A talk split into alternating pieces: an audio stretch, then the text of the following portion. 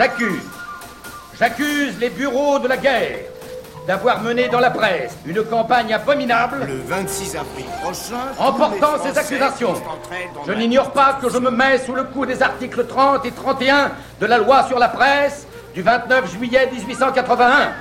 Et c'est volontairement que je m'expose. C'était à la une.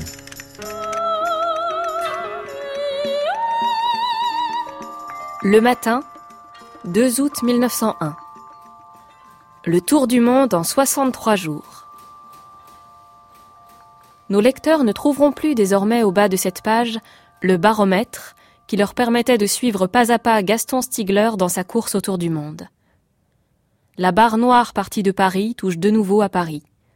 Le globe-trotter est revenu après avoir parcouru la distance de 34 448 km en 63 jours et 16 heures. Il détient sur tous ses concurrents le record du tour du monde. À Boulogne. Que de monde au débarcadère de Boulogne.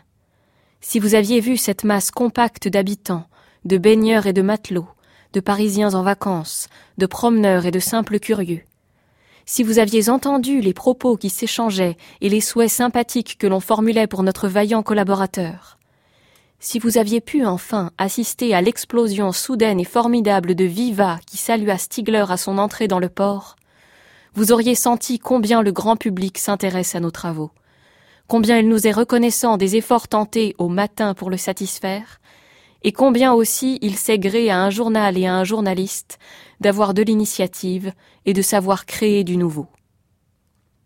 Voilà, voilà Stigler. Il est seul près de la dunette, pas fatigué le moins du monde, frais et dispo, au contraire, la mine reposée. Bonjour Stigler. Étonné, il lève la tête, aperçoit des amis et fait un signe de la main. À ce simple geste, la foule s'électrise. Elle a reconnu l'homme, l'homme qu'elle admire et qu'elle veut fêter. Et alors, formidable, les vivas retentissent, frénétiques et ininterrompus. Vive Stigler Vive Stigler Vive le matin C'est une avalanche, un grondement, une ovation sans fin. Les femmes agitent des mouchoirs, les hommes remuent leurs chapeaux, on acclame, on applaudit, on crie à plein poumon, tandis que Stigler, modeste, son petit chapeau mou à la main, serré dans son complet gris, salue de la meilleure grâce du monde, ayant l'air d'implorer plus de calme. L'heure presse maintenant.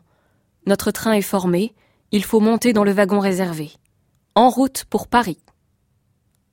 Paul Lefranc. En gare d'Amiens. Stigler, en apprenant la maladie de Jules Verne, avait eu la délicate pensée d'éviter au vieillard un déplacement pénible. Cependant, Jules Verne, malgré son extrême faiblesse, avait tenu à se faire conduire à la gare. Quand le train pénètre sous le hall, c'est un immense cri de Vive Stigler Vive Jules Verne Vive le matin Les mouchoirs, les chapeaux s'agitent, les bras se tendent. Mais, avec une agilité qu'on ne supposerait pas chez un homme qui a dans les jambes toute la fatigue du tour du monde, Stigler a déjà franchi la foule. Il est dans les bras du vieillard et l'embrasse à plusieurs reprises. Subitement, tout s'est tu devant le spectacle attendri de cette étreinte, qui confond le disciple et le précurseur, le visionnaire et l'ouvrier qui achève de réaliser une de ses plus audacieuses conceptions. Le moment est à l'émotion plus qu'aux paroles. On parle à peine.